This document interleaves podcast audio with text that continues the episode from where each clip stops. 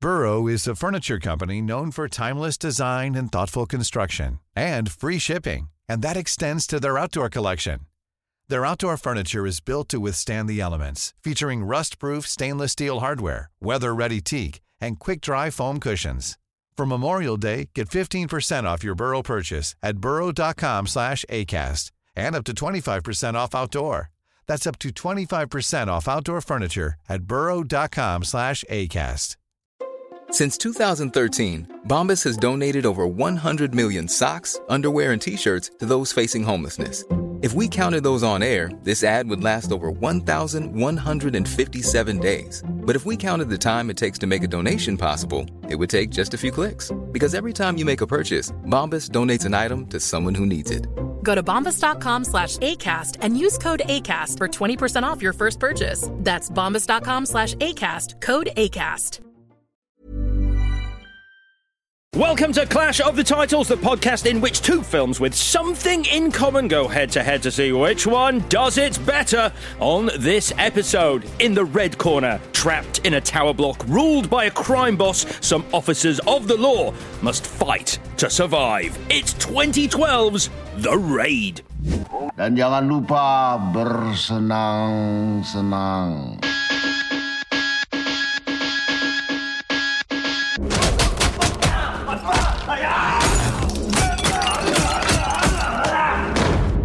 While in the blue corner, trapped in a tower block ruled by a crime boss, some officers of the law must fight to survive in the future.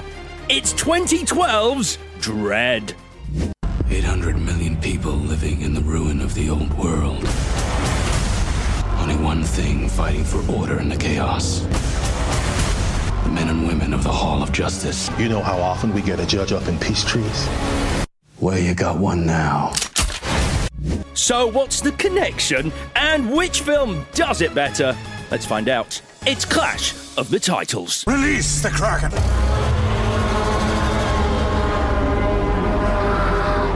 Yes, hello, Clash Podders, and welcome to Clash of the Titles. I'm Alex Zane. I'm Vicky Crompton. I'm Chris Tilly. And The Raid versus Dread is this week's episode. These movies were picked by me. I know you don't like doing it, Vicky, but we're doing the connection. I'm going to ask you, what do you think the connection is between these films, guys? I haven't written anything funny, so I'm just gonna back away from here and let Chris do it. Okay. They've got the same plot. Yeah. Uh-huh. That's not the one I have written down, though. Any what have other you got guesses? written down, Alex? All right. I picked these movies because they both open with a scene involving people in a van. Oh my god, I've written down a load of stuff about camper vans. Great. Yeah, See, yeah, yeah, you yeah. did have something. Hmm? Yeah, God, they're obsessed with camper vans. Mm, Really Both are. of the films. Yeah, they love a camper van. What other films begin with camper vans, Alex? I don't know is the answer. Do you?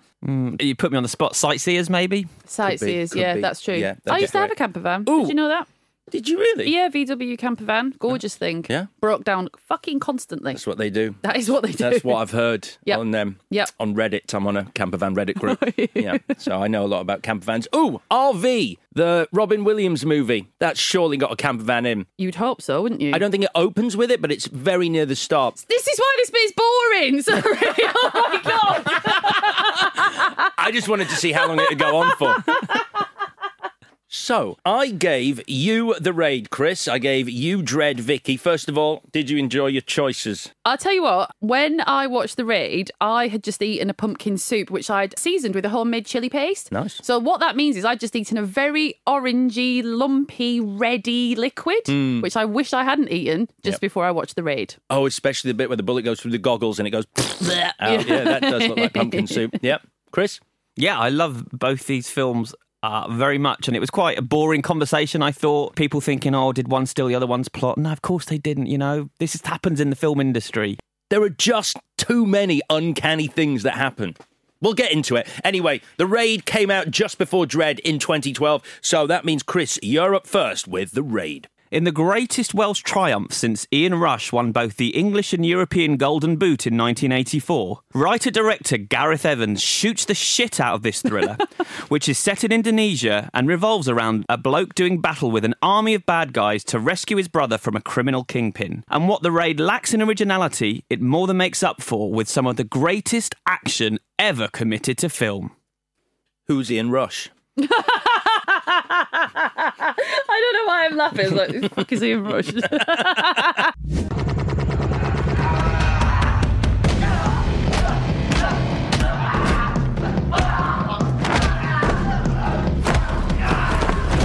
So, uh, The Raid, then. Uh, fantastic, fantastic film, Chris. Yes, love it very much. Interesting story about how it came about. It's made by Welshmen, as I said, uh, in Indonesia, which is kind of a strange combination. But Gareth married a woman who was Indonesian Japanese.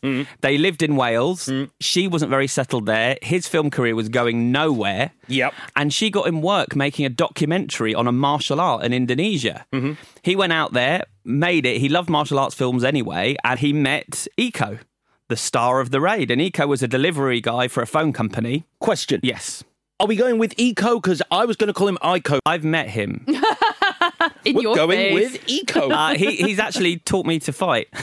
But What? that's, that's a story for later. Uh, but- How is that a story for later? Uh, yeah, Ga- when I was working for IGN, Gareth and Eco came to the office to do an interview, and I suggested rather than give me an interview, he teaches me how to fight with Gareth directing us because Eco didn't speak very good English either, so he was kind of translating and directing, and um, it was really embarrassing because he was trying to show me things and he would do them too fast, and I would say, "Can you slow them down?" and so he'd slow it down, and it was still too fast for me every time, and I just couldn't get it right, and in the end, we gave up. Have you used anything he no, taught you? He just left looking really angry and disappointed in me. and um, the cameraman said that he lost the footage, so I, d- I never even saw it back. I don't Oh, know if it he's was done you that a bad. favour there. yeah, yeah, absolutely. help won't- you out there. Did you send him a gift? But no, Gareth saw Eco uh, at his master's house. Uh, Because he was meant to be making the documentary about the Masters, and then he saw this student, went, "That's my guy. I want to work with him," and that's how it all came about. yeah, he said he looked unassuming, and then he put on the uniform and started started um, doing his stuff, and it was like uh, he- he was seeing a movie star born in front of him. it wasn't his first movie though. He had made a very low budget indie movie in 2006, Gareth Evans, called Footsteps, and just. To complete the whole cycle of knowing everything we can about Gareth Evans, this movie was described in The Guardian as a never seen social realist snuff movie. Whoa. Yeah. Sold. I'm in. He'd also done a previous movie called Maranto. Yes. With Aiko. Yes. He is credited now, Gareth Evans, with introducing uh, Silat to the world, this Indonesian martial art, which is described as a down and dirty, free for all martial art and very sneaky. Is that right? Yeah. Sneaky. That's what it's described. That's what Gareth Evans calls it. It's a sneaky martial art. But would you describe what Eco as Rama in this film does as sneaky? He's pretty above the board. It's everyone else that's sneaky with him. Well, is that, is that a myth that do you, if you know karate, you remember at school when someone said, if you know karate and you get in a fight, you have to tell the person three times? I've never heard That you that. know But I karate love it. I love it so before much. you use it Is on that them. because that's your three warnings, and then I'm going to Yeah, kill yeah, you. yeah. It- yeah. So if like, so you literally, if you ever got in a fight with anyone, you have to say, Yeah. I know Silat, I A know bit. Silat, I know Silat, Yeah. and at that point you can get your ass kicked. By the time you say it the third time, you're on your ass. They've smacked you. Sorry, we, hold on. I've got to say it one more time. Bang! This is a bit like a video game, a isn't bit, it? With just just a bit. with with a, with a series of end of level bosses, and you like a side scrolling beat 'em up, but this one you're going up rather than Hmm. to the side. Yeah. Um, but you could see, you know, everyone said it was like Dread at the time. It's like Die Hard as well, isn't it? Hmm. Die Hard, he progresses through the levels. I mean, Gareth Evans actually references Die Hard as his initial inspiration. He said, first of all, I looked at Die Hard and went, I want to set it in a skyscraper. And he had an action movie in mind. And it's only as he began to develop it, he turned it into this, well, survival horror film. Uh, Um, but I feel like a great, great movies are made up of great moments, Hmm. and that's what I feel about the raids. And I picked sort of seven that you're kind of looking forward to and excited to get to in the movie. Hmm. But let's kick off by talking about the plot. how it yeah how it starts so it begins with with rama the main character that eco plays it's his morning routine he's praying he's working out he kisses his pregnant wife and according to gareth that's he wanted to represent the mental spiritual and physical preparation that rama does before going into battle Yeah, yeah, yeah. Let's get to the van bit, though. Because then they're in a van. They're in an exposition Yeah, van. they're in the van. I love this Exposition van. It is great though. You know, you talk about it being like a video game. He literally does. The commander Jacker basically says, "We're going to go into the flats. There's some low-level scum. then there's a narcotics lab with better trained people in it. Then we're going going to meet our two next level bosses. One's called Mad Dog. The other's called Andy. and I just, I had imme- immediately, I had a problem with that because I'm like, if one of your henchmen has a cool name, give the other a cool name. Mm. Yeah, for sure. Imagine the Matrix if like Morpheus went, "Hello, Neo. I'm Morpheus. This is Trinity." And this is Carl. He- He's temping for the day.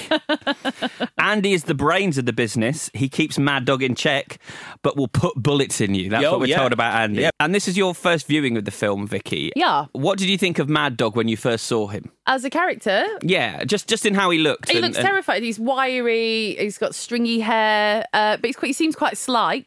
He so- is very small, isn't he? yeah. He is very But small. then maybe that's. But I knew he was called Mad Dog. Yes. and so there- that's telegraphed to me that I need to keep an eye on this guy. Because he's great. He's brilliant. And he's in The Force Awakens. He's one of the um, smugglers who boards the ship. Well, The Eco Millennium is, Falcon. isn't Uh, it? both Eco Okay, yeah. and uh, Yaya. in the most pointless scene in The Force Awakens. I think it's the worst scene, and they don't really get to do men- much of their stuff. I'm so pleased you said that. Yeah, It's yeah. the moment that that movie stops feeling like a Star Wars movie. A, the scene shouldn't be in there, and B, they don't give him anything to do. Um, Joe Talzam plays Jacka. He was a judo champion in Indonesia, and it's interesting how he got the role. He contacted Gareth through Facebook, having seen one of his films, and said, "Can I be in your next film?" I love your social realist snuff movie. And Gareth, uh, before responding, looked through his photos, saw a picture of him dressed up in a SWAT uniform, thought he looked the part, so asked him in for an audition, and that's how he got the role. Oh, wow. Yeah. He's great. He's a movie star. Mm. his tragic death in it is one of the most powerful scenes for me. I'm like, I love that guy. I don't know what it is about Yeah. him. So Mm-hmm. they leave the exposition van, get to the building, and then that's about it in terms of plot. They're just going up and up and up. Did you not think when one of the uh, SWAT team picks the lock to get in, doesn't he look really surprised that it's worked? I think he goes, "Oh fuck! Oh right! Oh shit! We're in! We're in! We're in!" Did I say I could do this back at the office? Watch him back and look at his face. I like the guy uh, who's played by Pierre Gruno, the corrupt cop. Yeah. Because when you see them all, when all the SWAT team turn up, they're all fully like, you know, when you turn up to a fancy dress party and you're the only one not in costume and you feel self conscious, they all turn up in their body armor and he's wearing a polo shirt. He looks like he's going on holiday. really like it does. looks like traveling clothes, you know, like comfy for the plane. Right, yeah. It's like, was there an email I missed? Where, why, where is my helmet? And he's the only one who isn't really a martial artist as well. So Which- hence when he fights, it's a bit more like like like we would like to think we could fight. It's a free for all. he only has one fight in the narcotics lab, and everyone's Yeah. doing this amazing martial arts. He chucks a chair at someone. Doesn't he push a filing cabinet at someone? Have that. Interesting subtext to his story. Hmm. The actor, obviously, the character survives, is recast in The Raid 2. He dies in this. No, he doesn't. No, he tries to put a gun. under- Oh, Yeah, he does. tries to kill himself. Tries to They, kill they himself. walk him out at the end. Yeah. Sorry. So he dies in The Raid 2, but he's a different actor. And Gareth Evans, when people were like, why is he not in it? He's like, sometimes scheduling doesn't work. Sometimes there are other reasons. I'm just a believer in putting every penny on screen. Oh, Yeah. You're like, oh. yeah. Because Mad Dog's in uh, Raid 2, but playing a, the actor's playing a different character. All right. But he's so recognisable. Oh. Yeah. I did find it quite confusing watching Raid 2. But then we've got one of my seven big scenes that I think make this film great. Um, Tama's intro. Tama is the uh, the gangster, the kingpin. Oh, yeah. Oh, my God. And I love it. He's got he's got uh, three guys on their knees, three prisoners that on he's going to plastic sheeting though. On plastic- plastic yeah, So sheeting. it's not to make, not to mess up his house. I love that because if you're a slum landlord and house proud, that's great. So he's about to execute them. He shoots two of them in the head and he runs out of bullets for the third one. So he rests the, the gun on his shoulder, goes to his drawer, which has bullets in, but does not pick up the bullets, picks up a hammer.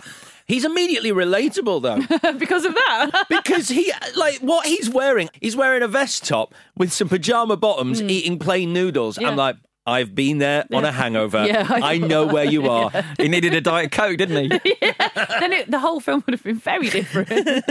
But that's a great, it's a great intro for a cool villain. So they're in the building. Uh, there are kid spotters all around. And a, one of them gets shot in the head. Through a, the tiniest little crack of a doorway. How did everyone feel about this? This is a child. I know how you feel about children being shot after last week's I episode. don't think it's just me that feels like that. Just, I mean, within this room, maybe I'm the odd one out. I don't know, but I think the bullet may, might go through the door.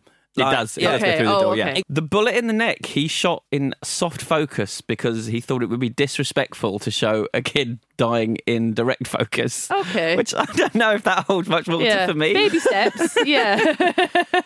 But once the cops have been found out and discovered, uh, Tamar, the crime boss, does say, "Lock the place down. I'll call the neighbours." Yeah. And I really wish we'd heard that phone call. Like, "Hey guys, Tamar, drug lord from next door, just to let you know there's going to be some gunfire and screaming. Uh, so that's what's going to be going on." You know who the neighbours are, don't you? Is it like Janet? It's the snipers. That's what Yeah. he calls. Okay, I I, know. can't. fi- I can't figure out if you're joking or not. Wink at me next time. He can't wink, so Yes, it's very I can. confusing. Oh, That's nice so bit- good on a podcast. Nice visual gag. yeah, great. Well done, me. So yeah, the, s- the snipers are taking people out outside, and he let he says, "Don't kill them. Let them scream." Yeah. Yeah? Dark. Oh, when they shoot up the front of the camper van. That's a nice camper van that is ruined. I t- it is, and they go for a lot of money. I do think, as police officers, they could be better. For what is a, a war film, essentially, they're under siege. They do stand by open windows quite a lot more than I believe your training would suggest. Hmm. Like, you're under siege, don't stand by an open window. Or if you're in a camper van and your whole team is in this murder house, it's not the time to read the paper. it isn't, is it? Like, why are you not concentrating? Do you know what they're talking about though? Football. Yeah. Chris. Men, Yeah. honestly. I- Ian Rush. It's cool. That's a callback. To who? Uh, so uh, the ne- next scene I like is when he axes a hole in the floor to get down to the next floor. And as soon as he drops into that floor, four people run at him, Yeah. and the cameraman comes down through the hole with him. Yeah, that was cool. That- it made me think of it. yeah. It looks, looks like a zombie film. That's what I was Like, going to say. Yeah, 'cause That they bit just- especially. Yeah, that bit They- because they just keep coming. Like, there's never any end. Yeah, well, as as Alex said, Gareth called this a survival horror, and he said it's inspired by slasher movies as well. So there's a scene later on with a guy with a machete sort of tapping the wall as he walks along, Yeah. and it's straight out of Friday the Thirteenth. The You know, guy, Yeah. the guy with the gold chain. Because you know your thing about men with white socks. Uh Uh-huh. huh. Reminders. Uh, don't trust a man in white socks unless he's playing sports, and even then, be careful. Yep. I feel the same about men with thick gold chains. Absolutely. Carrying machetes. Yeah, you need to give them a wide yep. berth. Right. I just started giving White Socks a go again. No, don't. I'm being serious. Don't. I'm helping you out. Don't. Why? What if they're the trainer s- White Socks that just don't you can't see them? Uh, you, can you definitely not see them? Yeah. Then why are you wearing them? Like, Just something between me and my shoe. I mean, you could buy black socks for that. You should just to err on the Because- s- side of caution. Imagine don't you do were it. a going- white trainer with a black. But you, won't- you don't see the sock, You don't, yeah. Okay. so it's not an issue. So why does it have to be black? Just in case. Imagine you went round to someone's house for dinner and they were one of those people that make you take your shoes off, which is wrong, Hmm. by the way. Uh, like, then people would see your tiny little white socks, like a baby. Little booties. I think it looked weird if they're tiny little black socks. It absolutely 100% wouldn't. I tell you what, you test it, give it a little road All right, test. I'll see let you what know. happens. So on to my third favourite scene, the backbreaker. Man gets thrown from top Oh, yeah. onto the next level and he breaks his back on the balcony. Mm. Oh, So, I know the story. yeah, I've, I've heard Gareth tell this twice now, but yeah, um, a guy got really hurt doing that. that. Really. did he hurt. break his back? He didn't break his back, but he was knocked unconscious for 10 minutes. Oh. And when he came round, he said uh, he could carry on, but they sent him away for four days to recover. To a hospital, presumably, not And- just like. And then he came back and did the stunt. Yeah. Jesus. The wires didn't work properly, so he fell five meters. Oh, my God. And missed all the crash mats that were out and hit a concrete floor. Jesus. Yeah. Gareth uh, Evans does talk about how dangerous a lot of the stunts are Yeah. in this movie. Well, there are no unions in Indonesia, Are which there is why Oh, not? he makes his films there. He says he says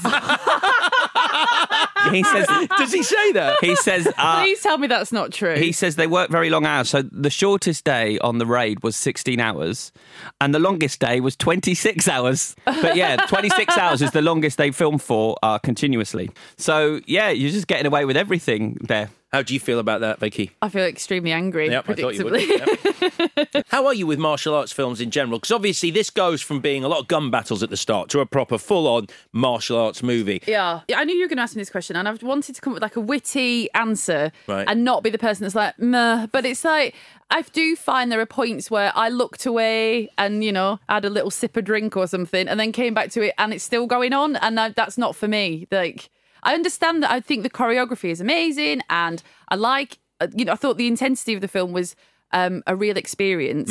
But to, m- I just, I'm just watching someone endlessly, endlessly kick the shit out of someone else.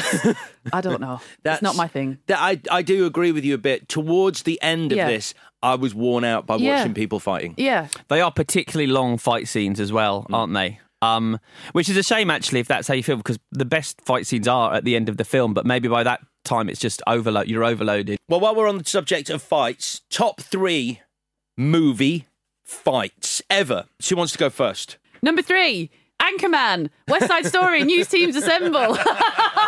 uh, you've probably got this on your list. Old Boy, Hallway Fight. Oh God, talking about hammers. Yeah. And then just because it's so iconic, um, The Matrix, the first Matrix, um, when Neo realizes he's a badass. Oh, When he's fighting Agent Smith. Um, Yeah, because it's just it's just lodged in my brain. And it, it looks gorgeous, like, and it isn't too uh, gory.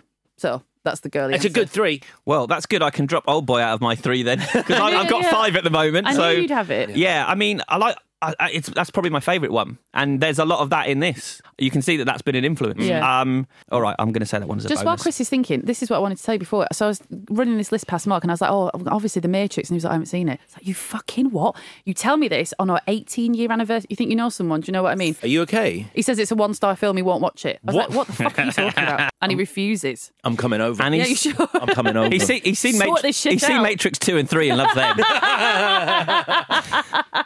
all right, all right. so I'm going to go uh, number three. I'm going I to just can't. Oh my god, I cried when I saw The Matrix Reloaded because I realised I'd never get that time back. Actually, Reloaded isn't as bad. It's Revolutions where they completely lose the plot. uh, the the fist fight in a film I'm hoping we'll talk about in the future. They live. Oh man, you picked my number three. Absolutely. Number three is Rowdy Roddy Piper. Number two, I'm going to go the scene where Superman fights himself in Superman 3 because that blew my friggin' mind when I was a kid. Because it's Superman fighting Superman. Yeah, and then when it was on the telly, I recorded it and just watched that scene over and over again. It's all you actually should watch from Superman 3.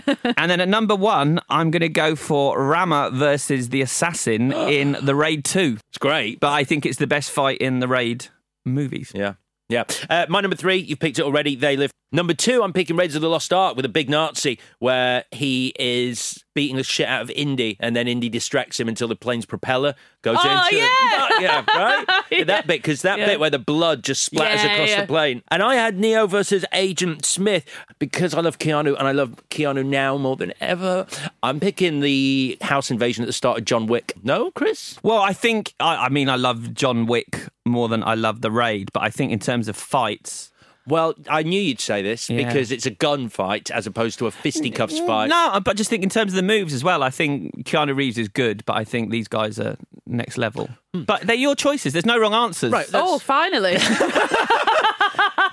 I, I felt I felt what it's like Welcome now. to my world. Yeah, jeez. Every fucking week. Mm-hmm. Jeez, that look. You never stick up for me. I'm not helping you out. I always sometimes think about sticking up for you.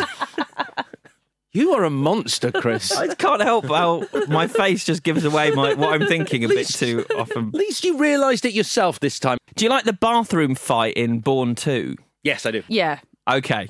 Is that the one where he rolls up a magazine? Yeah, because Joey Ansar, who's the guy that Bourne fights, I know that his brother listens to this podcast. Okay. So I think he was involved in the choreography of that fight, but also he's the one that Bourne fights. So yeah, Great. I just have to ask: Is this a little bit like where you know people and you say you text them and they just happen to never text back, and actually you don't really know them? Is that one of is that one of these? who was that? Freddie Alvarez. Fede Alvarez. Fede Alvarez, yeah, where you were like, yeah, I texted him. I'm like, Fede. Fede. Fede. so embarrassing. That's so funny because I was going to do that this week and I got scared and didn't. I was going to ask Gareth a question about this film and I thought if he doesn't respond to me, I'll feel really sad. So I didn't do it. You've got to put yourself out there. yeah, babe. Don't just worry about try. it. You know, scream into the night. Fede. Fede. All right, cool. So, do you remember when after the raid became um, a moderate success, but a well respected success, they wanted to do an American reboot? And you know, when you hear an idea and you go, no, no, no, no, no, no, no. Uh, Liam Hemsworth and Chris Hemsworth as the brothers No in way. the Raid remake. I'm I've not watched sure. That. What? I would watch that. This is the thing. Before I watched the raid, I had I read about it and I thought I was told to expect a sort of non-stop hundred minutes of fighting and that was it. But the brothers plot I really liked and I I thought it was it's a good effort Mm. to sort of you know to give it a bit of emotional um, weight. Because we haven't really said that. R- Uh, Andy turns out to be Rama's brother. He does. Uh, which is mm, nearly a twist, or is it a twist? Not really, because we know No, he's it's not going in there his- to get yeah, someone he out, says isn't to he? Someone, I'm, I'll get him back. and I think then- you suspect pretty early on it's Andy. yeah. And I like the fact that Andy doesn't die at the end and just sort of goes, I'm still not going to come back with you, though, Yeah. because I fucking love crime. Yeah, I'm really good at it. So Yep. It's actually i- it's it's setting up stuff for the sequel, so it's really nice that yeah, Andy comes back and have you seen you've seen Raid Two, haven't you? Yeah, I love Yeah, Raid. I yeah. love the car chase at the end of Raid 2. So, do you know this US version of the Raid? They're still talking about it. In April this year, Joe Carnahan, he of the A Team and Narc and Smoking Aces fame, is still talking about it happening and it's going to be set in Venezuela and it's going to star Frank Grillo, Mm. Crossbones from Captain America. I mean, it might still happen. It's just unnecessary. So shall we talk about that finale fight then? We have Andy and Rama versus Mad Dog. yeah, it's a bit unfair, but I suppose he had it coming. So That was the question I was going to send to Gareth if I'd summon up the courage. Mm. It was going to ask him if Andy wasn't there, how would Rama have fared on his own one on one with Mad Dog? he would have been killed. He would have been killed. I, no, I think that was what the answer would be, wouldn't it? But that's the whole point. Like, Yeah. in Nathan, you need two people to take down Mad Dog. That's why it's that's that's the premise of the fight. Am, am I am I taking crazy pills over here? That's why they're both there. Sorry, hello, 97. Am I taking crazy pills? I don't know why that popped in. From the very past. Uh, how did you feel about that fight, though? Well, that's at the point where I start, sort of stopped Is it? watching. I did. I didn't turn away because I was feeling squeamish. I turned away because I was bored. I think you're right. And I think the problem I had with it, because the best the martial arts fights that I love the most are ones with humor in them, which is why I think Jackie Chan, especially his early movies like Wheels on Meals, like there's so much humor in the fights, and there isn't in this. And I think a bit more humor for me, that's what I like. For sure. Uh, what was I going to say? Did you enjoy the music in the film? I can't remember a single piece of music. Yeah, me neither. Okay. Is it a trick question? No, I- it was. I thought it was quite interesting, but if you didn't even notice it, uh, no. All right, hold on. Are you taking a sip of water? How long is this? Well, no, because I'm waiting for you to to interrupt me and say it's no good. All right, no, let's just go to the. Let's go to the. end of it then. no, no, no, no. No, no, it's all right. It's all right. no, no, no, no, no. It's boring, honestly. Is it though? Why don't we? I think the the, the best thing, Vicky. Do you want to hear what he's got? Um, No, go, go, go on. Let's just go. Let's go to. Let's go to the last bit. All right, great. So, uh, so Hey, I'm Ryan Reynolds. At Mint Mobile, we like to do the opposite of what Big Wireless does. They charge you a lot, we charge you a little. So naturally, when they announced they'd be raising their prices due to inflation, we decided to deflate our prices due to not hating you. That's right. We're cutting the price of Mint Unlimited from $30 a month to just $15 a month. Give it a try at mintmobile.com slash switch. $45 upfront for three months plus taxes and fees. Promo rate for new customers for limited time. Unlimited more than 40 gigabytes per month. Slows. Full terms at mintmobile.com. Since 2013, Bombas has donated over 100 million socks, underwear, and t shirts to those facing homelessness. If we counted those on air, this ad would last over 1,157 days. But if we counted the time it takes to make a donation possible, it would take just a few clicks. Because every time you make a purchase, Bombas donates an item to someone who needs it. Go to bombas.com slash ACAST and use code ACAST for 20% off your first purchase. That's bombas.com slash ACAST, code ACAST. Burrow's furniture is built for the way you live. From ensuring easy assembly and disassembly to honoring highly requested new colors for their award-winning seating, they always have their customers in mind. Their modular seating is made out of durable materials to last and grow with you. And with Burrow, you always get fast, free shipping. Get up to 60% off during Burrow's Memorial Day sale at burrow.com slash ACAST. That's burrow.com slash ACAST. burrow.com slash ACAST. the raid. Who is your MVC most valuable character, Vicky?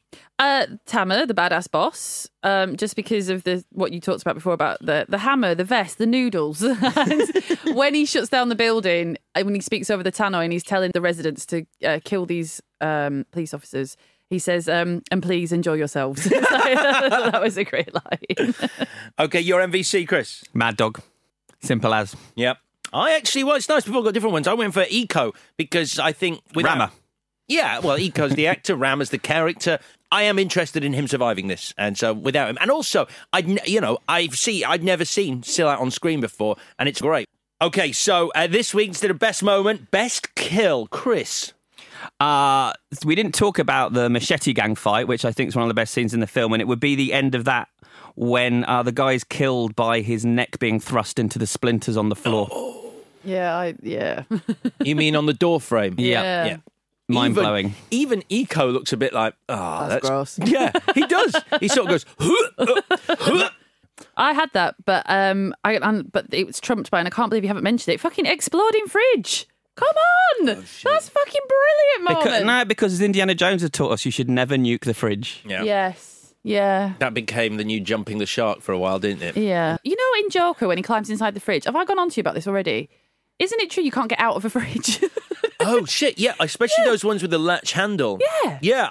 the minute he got in the fridge, I was like, is he trying to kill himself? Mm. Like, That's why. That's why the time machine in Back to the Future is a car. It was ori- in the original script. It was a fridge. Yeah. And then someone pointed out kids are going to climb into fridges and could die, so Yeah. we've got to change it. And they came up with a better thing. There's a Stephen King story about um, when machines are evil. It's called the Mangler, and it's about this Mangler. I think it was turned into a film actually that uh, crushes people. It chases people down and drags them through its rollers. But part of that story is about an evil fridge on a scrapyard that trapped kids inside. really? Well, I'm yes, all Mm. You- right. Absolutely From something. on the money. On the money. For once. What's your best kill, Alex? Uh, when the camper van gets killed. they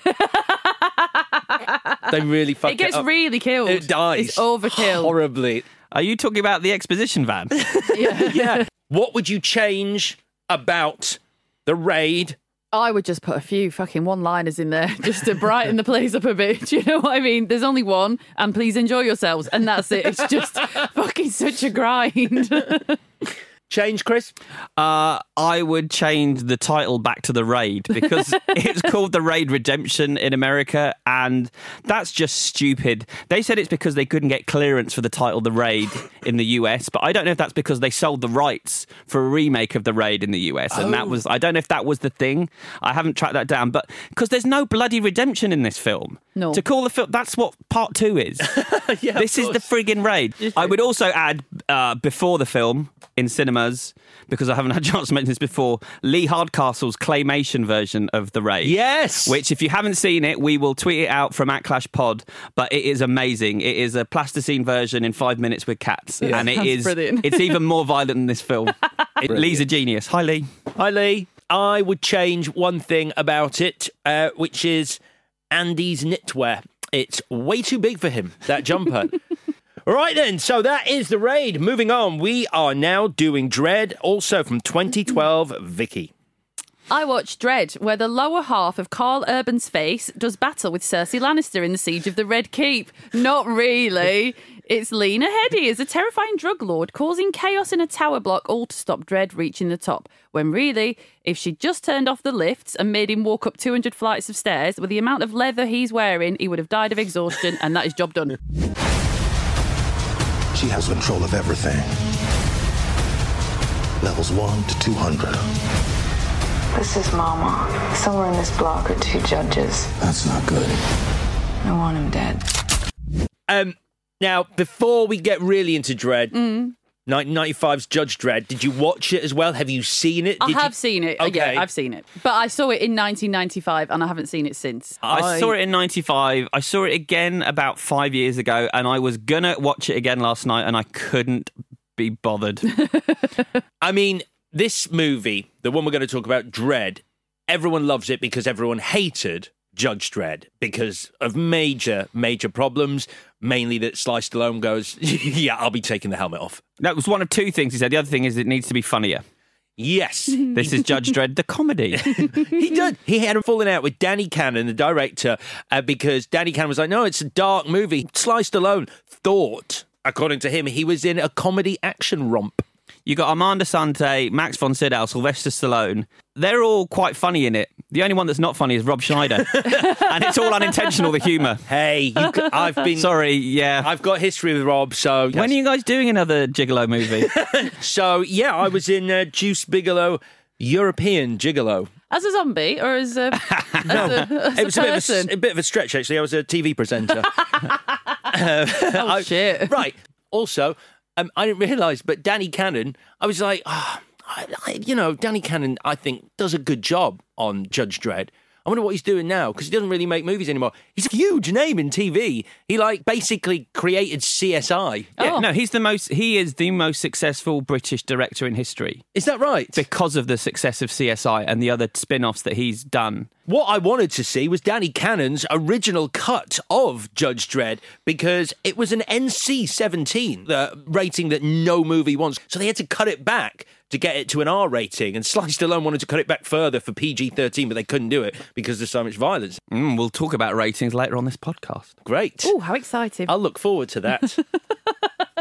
because I've had some uh, run-ins with the writer of this script, which we will talk about. Have you? Oh, Hmm. that's interesting. Is he the writer or is he the director? Good. Oh, Thank you. I've done some research. Tell us Uh, about this, He, Vicky. he told me at the start of this. The man's just said, "You have the floor. You're only sitting two foot across from him. Don't tell me you can't see it. Did you want to say something, Vicky? Fuck it. No, you say it. No, go on. Vic, this is your movie, Vicky. Yeah, and I did some research this week.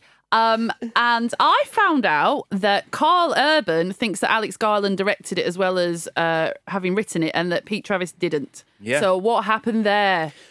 Yeah, I know. He goes as far as to say that Alex Garland definitely directed it, and people should always consider Alex Yeah. Garland's directing CV as Dread, Ex Machina, and Annihilation, but it started with Dread.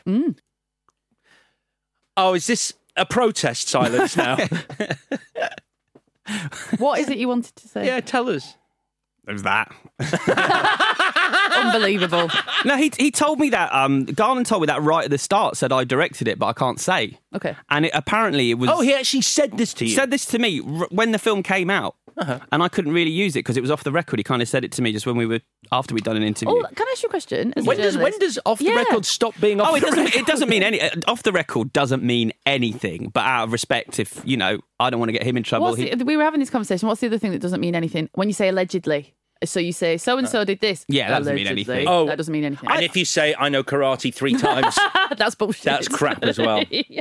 I mean, Got it. th- There, there was one article uh, more recently that got published that said that Pete Travis had uh, a clause in his contract that said that if he was fired, they couldn't announce it at any time because he had form for being fired from projects before. I don't know if that's true. Shall I say allegedly? I don't, I don't know the rules anymore. What a vote of confidence from your director. I don't know. I get it. In standard, in a writing contract, you have the right to remove your name from it, even if it's your film, just in case. That's the Alan Smithy thing. I don't know. That's what they. If you if a director has his name taken off a movie, it has to be credited to Alan Smithy. yeah, that was Oh, is that, that that true? stopped about twenty five years ago, but for, cool. for twenty years that was a Am thing. I taking crazy pills over here? But yeah, no, there was a, there was a time when uh, Garland was potentially going to try and get a co-director or full director credit. Mm. They dropped that, but but he recently said um, it was a pretty crude experience for a bunch of reasons. At the end of it, I didn't want to go back. I love Dread, by which I mean I love the character, but I'm not in any hurry to do that again, which is why.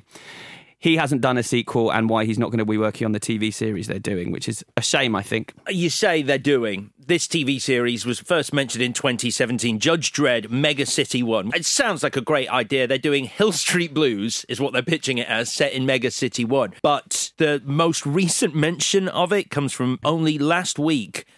Work is ongoing, and that's pretty much it. We haven't spoken to Carl Urban about it. It sounds vague, which is a shame because I think that would be an amazing TV series. Because Mega City One, which is part of my problem with Dread, is an amazing, sprawling city that you want to see every corner of. And this movie just concentrates on one building. Yeah, and um, for a city of 800 million people, Hmm. not a lot of traffic. I thought that was that's. And then I realised if everyone's driving a camper van, that's why there's no Hmm. traffic because they've all broken down. So we meet Dread in a high speed pursuit of guys taking the drug, which is also the effect, special The effects. thing that makes you want to watch something, the. oh, God, my God, God, fucking- you're so it's so The thing that makes specific. you want to watch something. Yeah, The hook? no, yes, the fucking hook. Thanks. So yeah, the slow mo drug is Mm-hmm. like both like the, the the drug, but it's like the hook in terms of this is what we're doing with this movie. We're Yeah. going to be doing scenes in slow Yeah. motion.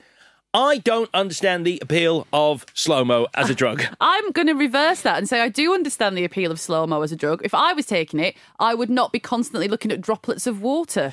There are other experiences that I would like to draw out. well, f- first, let's say what it is. So it, it slows your perception of time down to 1% of what it would be normally. Yeah. Mm. So what would you do in that situation? Like, um, Lena Headey has a bath. Someone else just chills out in the back of a camper van. There are millions of other things in the world that are that you don't want to end. Without, without stating the obvious, because this is a family show, Yeah.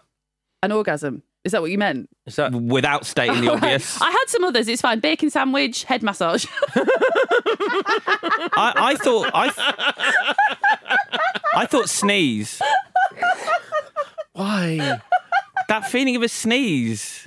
Uh. Or what about your ears popping when you get off a plane? These that are horrible horrible. things. They're that, that moment when you just they open up and you can hear the world again. Eh, Or falling from the top floor of a skyscraper into a courtyard below. Do you not think it's weird that they bang on about that so much? Like when they get into the building and three, is it three people have been thrown off the balcony under the influence of slow mo. Yeah, they've been skinned. But they've as been well. skinned. Everyone's like, God, that must have been a long way down. It's like they've been skinned in slow motion. Why is everyone so obsessed with the fucking balcony drop?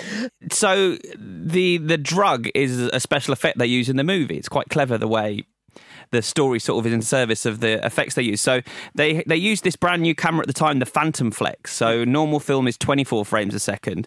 This camera can take more than 3,000 frames a second.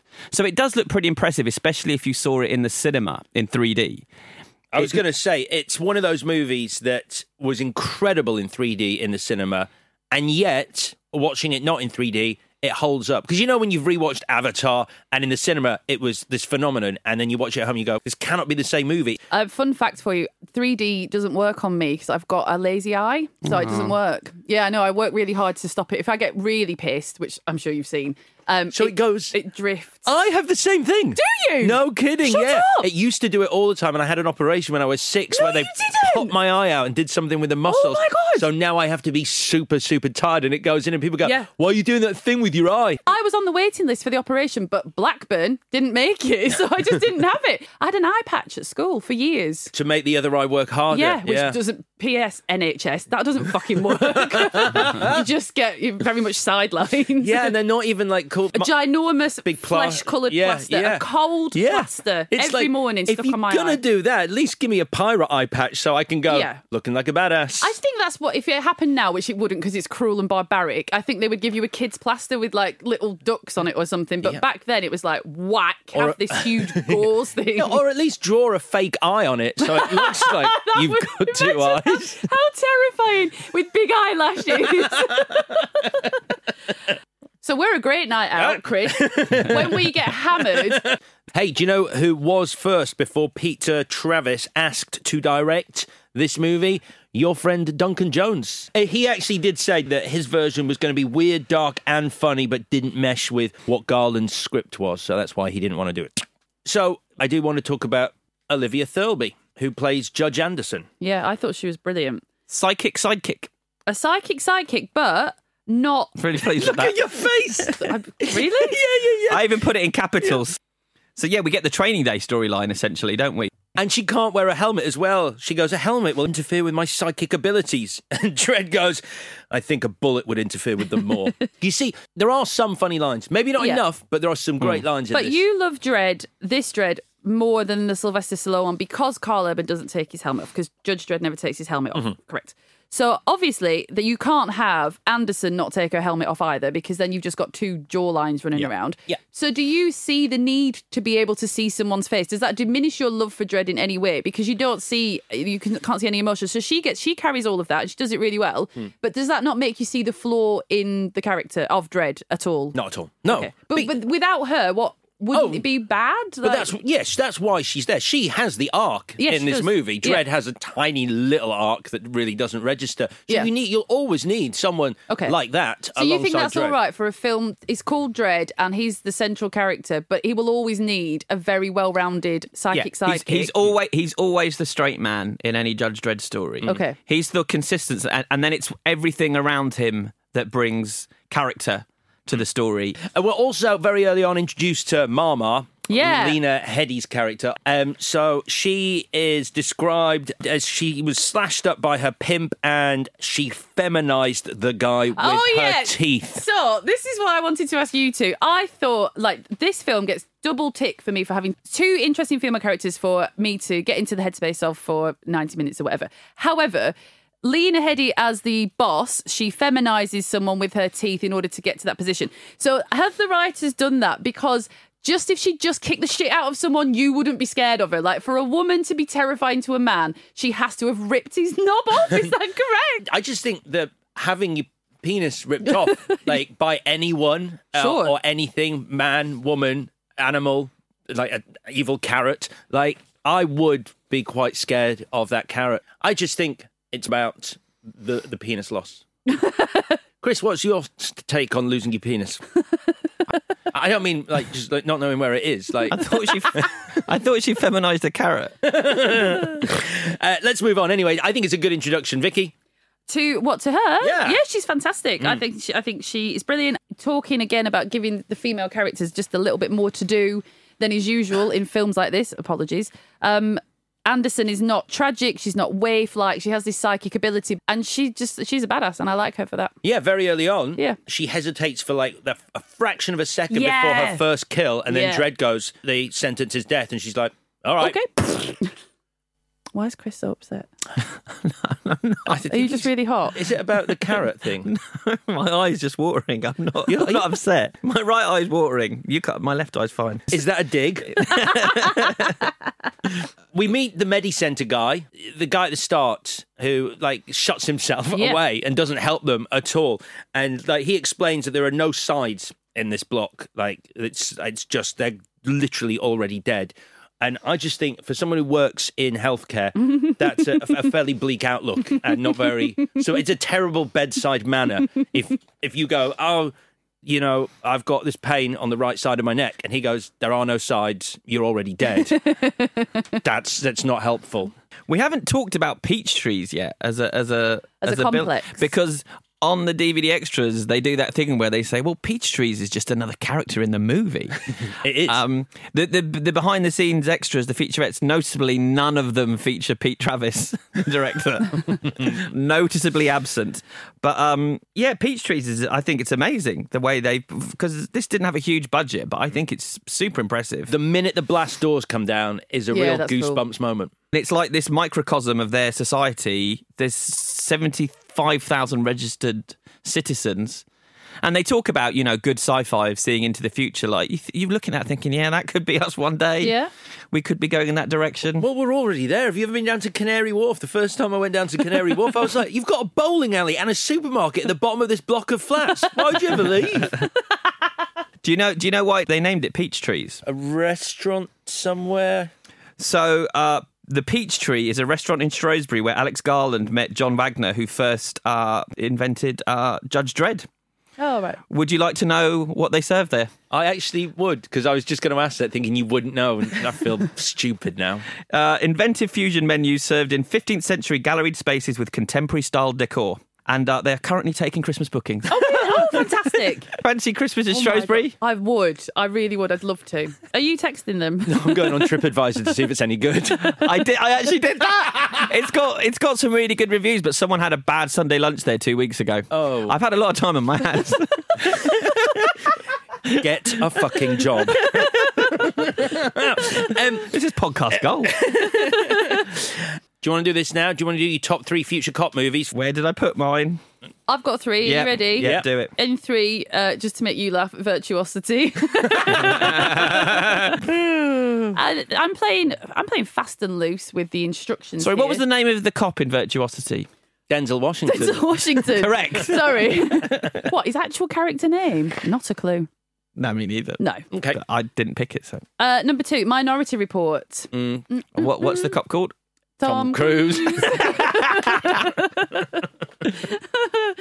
Uh, number one, District Nine. Who's the Who's cop the in cop that? in that? Don't know. I can't remember. But they're law enforcers of some sort. He's Uh, not a cop, is he? He's not a policeman. I guess he's like- he- he's they're some like sort enforcers. of he's an administrative Yeah. kind of guy. Yeah. I will give you that, but it's Thank you.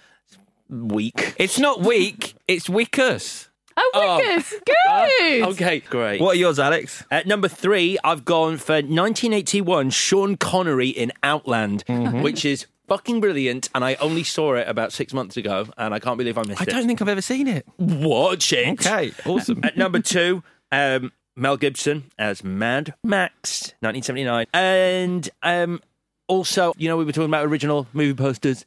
I've got an original Mad Max poster hanging on my wall because I love that movie so much. Ah, I didn't know that. Yeah, yeah, yeah. And um, number one, and I kind of picked this because I do love it, and I kind of picked it because I knew we were going to be down on him in this episode a little bit. Sliced alone as John Spartan in Demolition Man. Oh, man. You got two of mine. Oh, cool. All right. Because we're spending all this time together, which I'm enjoying. Well, I've got to say Robocop then, because no one said Robocop. Good. Good. Uh, I had Gunslinger from Westworld. Oh, sh- wait. Like the Yul Brynner character. Yeah, isn't he a sheriff? Oh, shit, he is. Yeah, well done. Good, good. That's great. That's a good one. That is Yeah, a good that one. was a good one. Yeah, that is a good one. Um, I don't know. Mad Max. I don't Mm-hmm. know. Right, fine. Let you touch my poster. Weird. um, Although, I'll be honest, Mad Max seems less and less like a cop as those films continue. well, yeah, you have to pick the first one because after Yeah, that, yeah. he's no longer a cop. It's the No. first one. Yeah.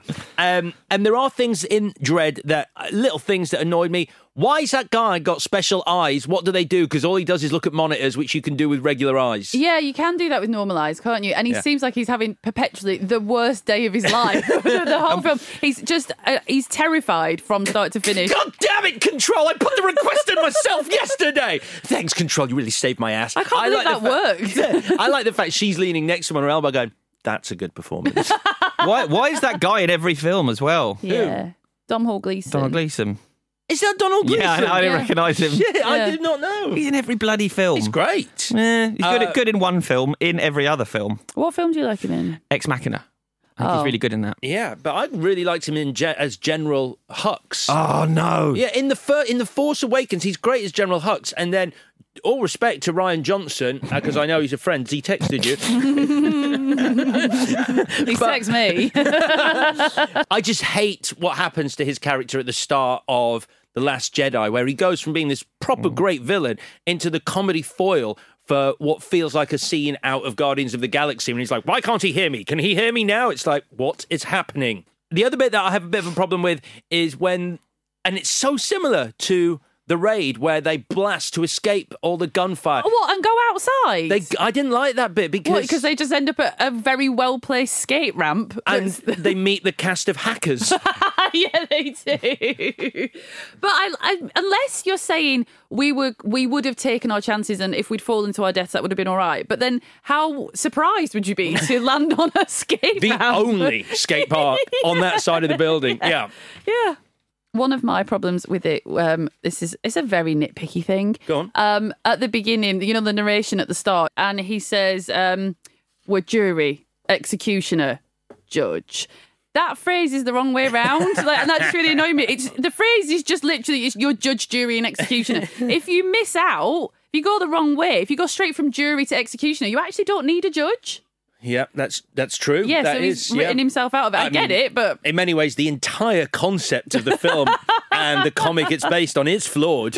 They should be called executioners, they should. not judges. Yeah. Well done. Well, s- speaking of the judges, how did you feel about all the corrupt judges showing up? what I find annoying is that we don't understand what creds are and like what one million creds Sure, that's a will good point. actually buy you. Yeah, because uh, like he says, split four ways actually doesn't start to seem like a huge amount of I mean, something. yeah, exactly. Is is is, is it is it going to buy you what? Like Yeah. some crisps on the way out? Are you doing it for fun? Doing it for a laugh. Yeah. A slightly bigger problem I have, and it is absolutely understandable, and I'm saying this with so much love for this film, is that because of the budget that they were given, they decided to set it within the one block. And I said it at the start, I wish we'd explored Mega City 1 more. And that's what the original Judge Dredd in 1995 does. You get the giant ABC warrior robot, which is fucking terrifying.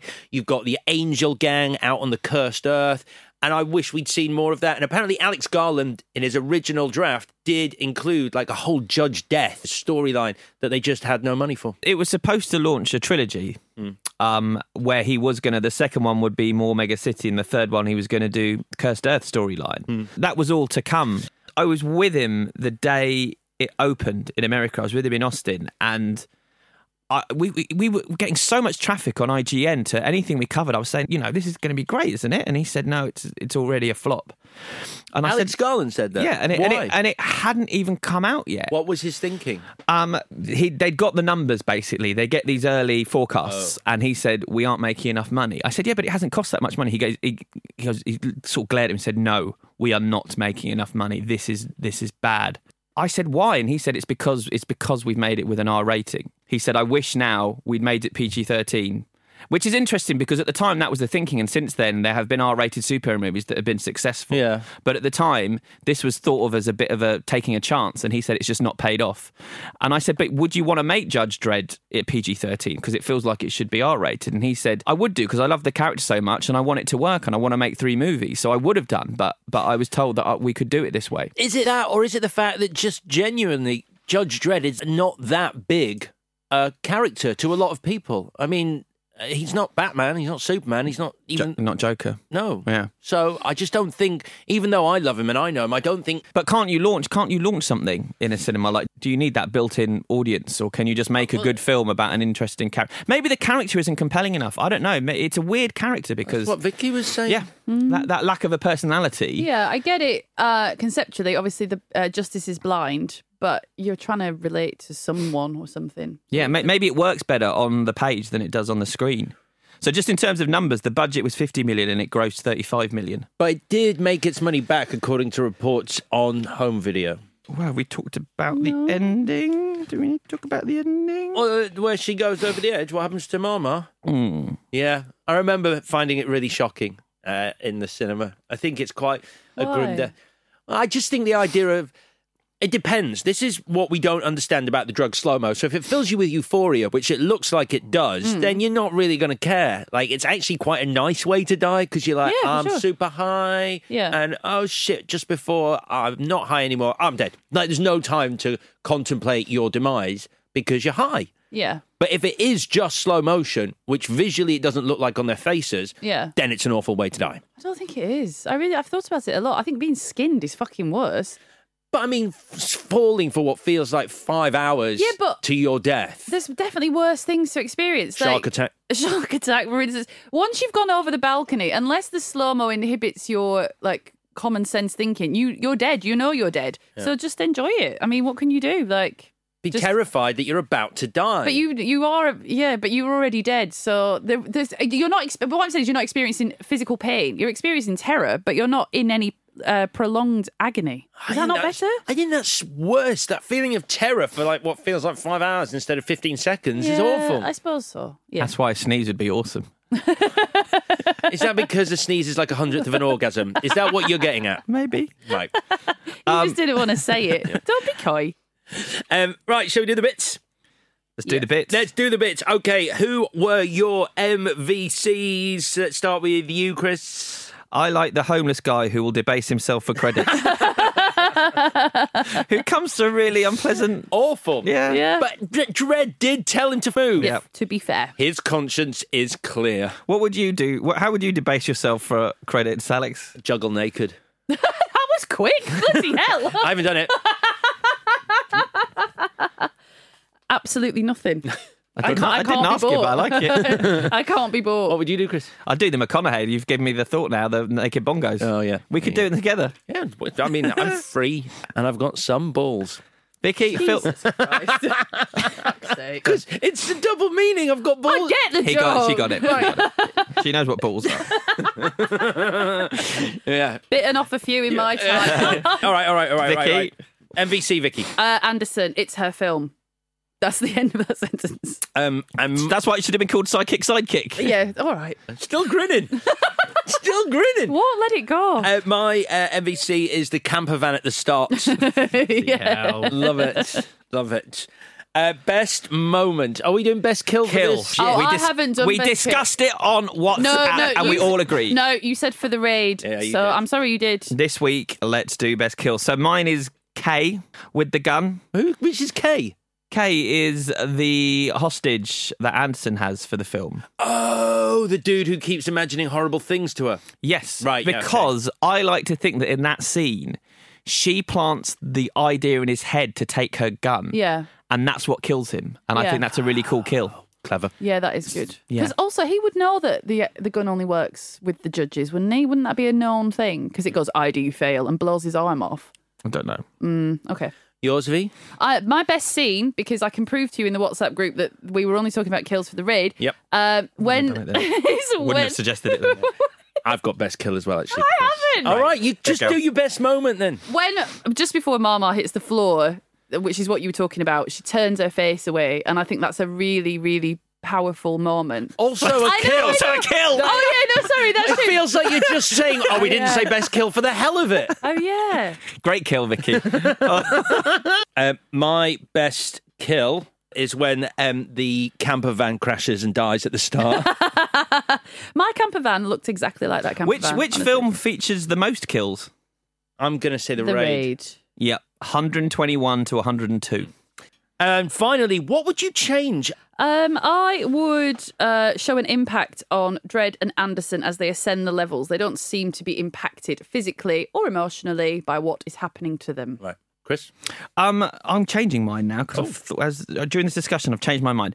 I think I would like to live in a world where it didn't come out in 2012 and it came out now, because the comic book Dread was kind of a reaction to Thatcher uh, and right sort of right wing things that were happening in England, and I think now would be a good time to to release Dread in America when that same stuff is happening in America with Trump and right wing government. So I think it might make more of an impact now. So just to be clear, your change is the release date of the movie. Yes. Right. Yeah. Uh, right, mine. I've mentioned already. Really, I'd like to see more of Mega City One. I'd like to see a bit more world building uh, in the future. I wish we'd got the trilogy. So I changed the fact that there isn't a trilogy that it didn't do well enough. That was my original one. Make two sequels. Another high five. We're going crazy with high fives this week. My third of the cast. Right then, it's time for the verdict. You want answers? I think I'm entitled. You want answers? I want the truth! Um, I'm gonna ask you to go first, Vicky. Uh, I'll be quick. Um, this isn't oh, sorry, that's- uh, Amazing. my brain is completely emptied. That's actually quite nice. Oh. Okay. Um, You looked at peace for the first time ever. ever. it just all went so quiet. Oh, it's lovely. Um, I enjoy Dread more, so it's Dread. cool, cool, cool, Chris.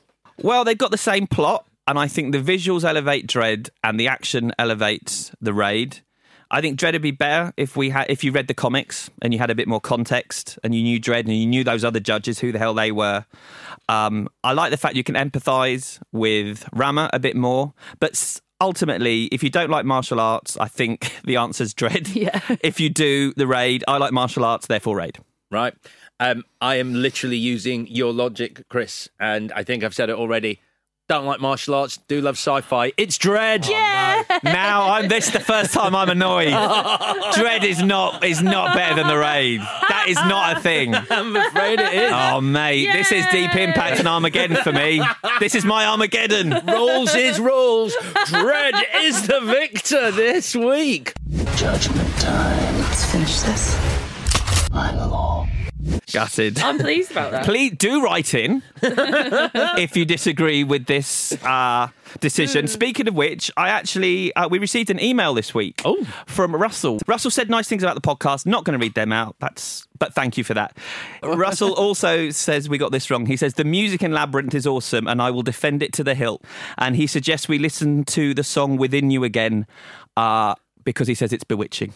Is that the one that- that's a bit dodgy? So He's within a child. Cut that out. Do you know what? Fuck it. All right, then, that is it for this week. Let's look ahead to next week. Whose choices is it? It's my choices. I'm excited about this. Uh, oh, very quickly. Thank you for uh, your email, Russell. And if anyone else wants to email, it's show at clashpod.com. Uh, so next week, right? I'm going to be really quick. Chris from 1986. You've got Manhunter. Alex from 1991. You've got Silence of the Lambs. Nasty. So, does this mean lots of Alex Zane Hannibal Lecter impressions? Sure, if he wants. Well, sorry, just getting my practice in now. Yeah. Hello, I'm, I'm Hannibal Lecter. Hiya. Is that your Brian Cox? That's amazing. Save it for next week. Uh, all right, thank you for listening. Uh, that is next week then. Silence of the Lambs versus Manhunter. Uh, we'll be back with you then. Uh, once again, if you do want to get in touch, it's show at clashpod.com. And also, you can hit us up on Twitter at clashpod. Uh, please do subscribe to us wherever you get your podcasts from Apple, Spotify, or elsewhere. Thanks again for listening. Bye bye.